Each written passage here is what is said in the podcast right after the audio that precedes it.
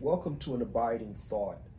Now, as you're watching this, uh, we have just recently celebrated what is known as Reformation Sunday, which on this particular year, it actually fell on Sunday, and that is October 31st, when we celebrate Martin Luther nailing 95 points of contention or points of debate on the church door at Wittenberg, really calling for discussion and debate on these particular matters. And as history would uh, have it, this became the beginning of what became the Protestant Reformation. Uh, that's why it's called Reformation Sunday. And so, what I want to do is just kind of review really three main things that you really need to, that I think, uh, or three gems, three precious gems that we have gained from the Reformation that it's easy to overlook. Now, before I do that, ordinarily, when you think in, terms of the uh, Protestant Reformation, well, first let me just back up. Unfortunately, a lot of Christians don't even understand where the term Protestant comes from and what delineates or distinguishes us from Roman Catholics. So when we're talking about the Protestant Reformation, Protestant, the root word there being protest. So it was a protest against the medieval Catholic Church because of a number of theological issues. Uh, primarily among them, what does it mean to have a right standing before God, or how does one attain obtain a right standing before God? So there are a number of things that it's very easy for us to look on the surface and say we're not Roman Catholic, and therefore, in fact, I even I've had people push back on our Nicene Creed when it speaks of one holy and Catholic or one holy Catholic and Apostolic Church because they push back against that word Catholic, and I wish we knew more. Uh, one about what it means to be Protestant, and two the very terms that we use. Uh, Roman Catholicism, big C, Catholicism or Catholic, is a particular strand of Christi- Christianity. Catholicism itself, because the word Catholic simply means universal, and we we do have the asterisk in our bulletin for um, for the Nicene Creed. So when we say one holy Catholic and Apostolic Church, what we mean is we believe that there's only one body of Christ which is universal from every tribe, tongue, and nation that ascribes to the doctrines of the apostle. That's what of the apostles. That's what we mean by holy Catholic uh, or uh, a, holy Catholic and Apostolic Church. But in any event, um, so there there are some things that we look at associated with Catholicism and unfortunately, we look at the superficial surface things and think that's what separates us. And we, not long ago, we talked about confession, how a lot of Protestants are averse to the idea of confessing their sins to an individual because they associate that with Roman Catholicism. And as I pointed out at the time, uh, confession and um, uh, confession and absolution are not unique to Roman Catholicism, but there's really a biblical base for it if we understand it, what it means, what it doesn't mean, etc. But certainly that was the least of the problems with the Roman Catholic Church at the time. So there are a number of things we can talk about the solas or the slogans that define um, the early years of protests because they were protesting the teachings of the Catholic Church. And so there were five solas that, and we call them solas because each of them focus on singularity. And it was an effort early on to say what it is they had contentions with within the, the Catholic Church. So we talk about sola fide, that man is justified before God on the basis of faith alone. Sola gratia, uh, we are justified on the basis of grace alone. And what's given in that divine grace is even the gift of faith. So sola gratia, sola fide, uh, sola scriptura, scripture alone, uh, solus Christus, uh, according to the work of Christ alone, and soli deo gloria to the glory of God alone. So all the, so the solas have become defining, at least on a, on a broad sense of what it means to be Protestant. But I want to look at three gems in particular that are fleshed out to whatever degree in some of the other teachings that came out of the Reformation. And certainly these are pillars of the thinking of our early Protestant forefathers. The first one is the authority of Scripture. This, is, this goes back to the emphasis in the solas on sola scriptura, that Christian faith is according to the scriptures alone. Now, that's what sola scriptura basically taught. And it doesn't mean that there's no place for other um, writings, but the basis of what we believe is grounded in Scripture alone. So the reason for sola scriptura is because the uh, our Protestant forefathers understood that the Scriptures were was God God's inerrant word given to His people, and so the emphasis of the authority of Scripture, even though you, um, when they said alone with sola scriptura, the Roman Catholics also believed that the scriptures were the word of God, but they didn't believe that the scriptures were the authoritative word of God. So therefore, the tradition of the church oftentimes took precedence over what was explicitly expressed in scripture. One of the things that gave uh, early momentum to the Protestant Reformation was the, uh, the invention of the movable printing press. And that resulted in two things that were very helpful. Number one, uh, the people, uh, the, the scriptures were actually made available. So they were able to print scriptures, printing of the Bibles. You had the early uh, 16th century versions of the, the Bibles, because today most of us will have two or three Bibles in our home, or we'll have a phone, uh, the, the Bible downloaded on our phone. So we have easy access to the scriptures. Well, at the time of the Reformation, there wasn't easy access to the scriptures. The average Christian household probably did not have a Bible. So you had the, the invention of the movable printing press, which allowed for a broader publication of the scriptures. And then the second thing in relation to that was translating the scriptures into the language, the common language of the people. At the time, the scriptures were available primarily in their uh, original languages or Latin. And so the scriptures, the preachers, and this was another thing that, that Luther really railed against, the fact that in the average Christian service in a Roman Catholic church, there was very little exposition of scripture. So therefore, the authority of, or the, um, the um, importance of tradition was being talked about and preached in place of what God had said in His Word. So, one of the things that is a gem of the Reformation is a return to the authority of Scripture. Understanding that we may have different secondary uh, uh, convictions or differences on secondary issues relative to various aspects of the faith, but we believe first and foremost that the Bible is the inspired, inerrant Word of God, and it becomes the primary basis for faith and practice. So the authority of Scripture goes along with the centrality of Scripture. Knowing that the Bible trumps or tops whatever it is that we may think or believe. Uh, so the authority of Scripture was something that was uh, captured at the time of the Reformation. It was very helpful uh, over the years, uh, even with the framing of the various confessions and catechisms. What the purpose of the, or the purpose of the catechisms and confessions was was an effort to articulate what we believe the scriptures to teach. So it wasn't in it, wasn't in competition with the scripture, but but really, the best confessional statements begin with things most surely believed by us to be taught by the Holy Scriptures.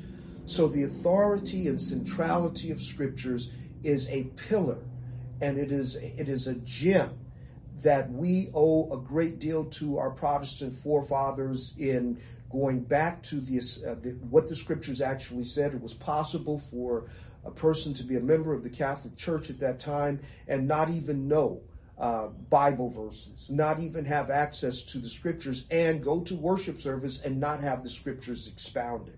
So that's one thing. A second thing, and this closely closely related to this, they not only uh, recovered the authority of Scripture, but also the Christocentric theme of the Scriptures. And by this, what I mean is they understood that the Bible, as Jesus says in John's Gospel, uh, when he talks to the scribes and the Pharisees, he says, You search the scriptures thinking that in them you have eternal life, but the scriptures testify of me. One of the things that Luther does in his study of the Psalms is see the correlation between what Paul, what David says in Psalms 32 about blessed is the man whose sins are forgiven and to whom sins or iniquity are not imputed. He saw that connection to what where, where Paul quotes that in Romans 4. So he began to understand that the scriptures, all of the scriptures, as Luke says in Luke 24, with or as he records Jesus is saying to the disciples on the road to Emmaus, as well as to the others that were gathered in the upper room, Jesus, beginning with Moses and the prophets, began to show how all of these things spoke of him. So, one of the things that the reformers did was to go back through the scriptures and see them through a Christocentric lens. You hear me oftentimes refer to the meta narrative, that the very purpose of God giving us revealed scriptures is to reveal to us the person and work of his son as the means of our total salvation. So it's really with, um, the, when it's done well, and we see this with some of the 16th century uh, English Puritans or uh, even Luther and Calvin, what we see is this rich interpretation of the scriptures, even Old Testament scriptures, and seeing how it is it is connected to the person and work of Christ. So we owe a debt of gratitude to the reformers for reminding us that the scriptures is are not just loosely gathered uh, texts, ancient texts that give you moral instructions. It's not just a reiteration of the law, but the purpose of the scriptures themselves is to present to us in type and shadow in a progressive manner the person and work of Jesus Christ as the only Savior for fallen humanity. Someone once said that Genesis 3:15 uh, where God speaks to the serpent and promises that the seed of the woman would crush the head of the serpent, etc. They say that the rest of the Bible is really unfolding that truth. And that really is what the scriptures are about. Uh, notice in Psalms 19, the heavens declare the glory of God, and the firmament showeth forth his handiwork. Paul tells us in Romans chapter 1 that everything we need to know about God is made known to us in the created order.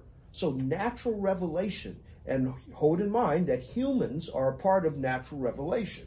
So, we reveal certain aspects of the attributes of God as well as of the rest of the created order that he is wise, that he is good, that he is powerful. All of these things are revealed. But scriptures and Christ are considered special revelation and they reveal to us what creation doesn't. Creation reveals to us there's, in, in essence, if you look at the philosophers and the various religions, even without the knowledge of Christ, creation reveals to us moral standards. It reveals to us a creator. But what special revelation reveals to us is his grace. And Christ is the epitome of special revelation. So, therefore, to the, the whole purpose of Scripture, which tells us about Christ, or that is the purpose of Scripture, not just to tell us what to do, but it opens up to a greater degree what we are to do. But what Scriptures also reveal to us is what Christ has done. So, really, the reformers help us in regaining a Christocentric understanding of the Scriptures that God has not given us the Bible just to give us helpful hints on living and how to have a happy life and how to be a fulfilled person. The ultimate purpose of Scripture is to reveal the person and work of Christ. Which brings us to a third thing that we are indebted to our Protestant forefathers for, and that is regaining an understanding of the sufficiency and I would say slash efficacy of the work of Christ. Sufficient in that there is nothing else that is needed other than what Christ has done for our salvation, and efficacious because what he has done has guaranteed its completion. In uh, John chapter 6, uh, Jesus, beginning in verse 38, and then really works through towards the end, but in verses 38 and 39 and 40, he, he gives a series of the will of the Father. He says, He has come into the world to do the will of Him who sent Him. And then he says, The will of Him who sent Him is to save everyone that, that, that God has given to Him, and that none of them should be lost. And then the will of the Father is for us to believe what Christ has done.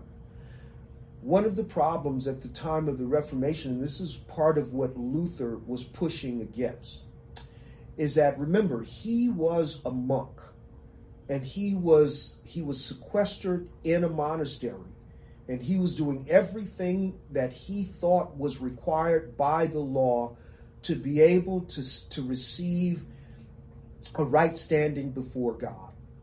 But it was never enough. And he just felt in his conscience as he was weighed down by what the law said and what it required and he tried to, to, to meet all of the standards of the Catholic Church that had been established at the time. And as he read and read of the law, and he was more and more sensitive in his conscience, he realized how far away he was from what God actually required. And then the whole idea of infused versus imputed righteousness. And here's what I mean by infused Infuse means to put within one. So if the righteousness that gives us a right standing before God is righteousness that is put into us, then we have to stand before God on the basis of our own righteousness. But then he understood imputation.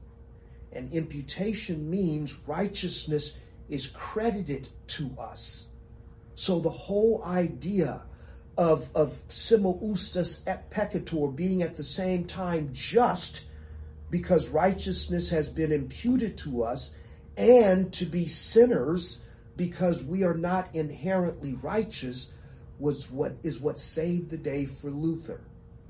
And so when we speak of the sufficiency and the efficacy of the work of Christ, by virtue of our faith in him, what we are saying is that we, and this is one of the things that was helpfully uh, or, or was certainly recovered at the time of the Reformation, that we would be able to stand boldly recognizing that we have no righteousness of our own. But everything that God has required of us in His holy law has been met in the crucifixion, I mean, in the righteous living of His Son and everything that our sins deserve has been received in the crucifixion of Christ. So the sufficiency of, of, of, the work of Christ means there's nothing else we need to do in order to have a right standing before God. Now hold in mind, we are connected to a body, therefore we are challenged. We are always called to repentance. Our, our, the, the Christian life is a lifetime of repentance. But what gives us a right standing before the, uh, the Father is the finished work of Christ. And that's sufficient, not only for now, but until the day of judgment. But also, we know that is efficacious. It doesn't always feel like we are saved. We don't always act like or think like we are seated at the right hand of the Father. We don't always act like we are heirs of God and joint heirs with Christ.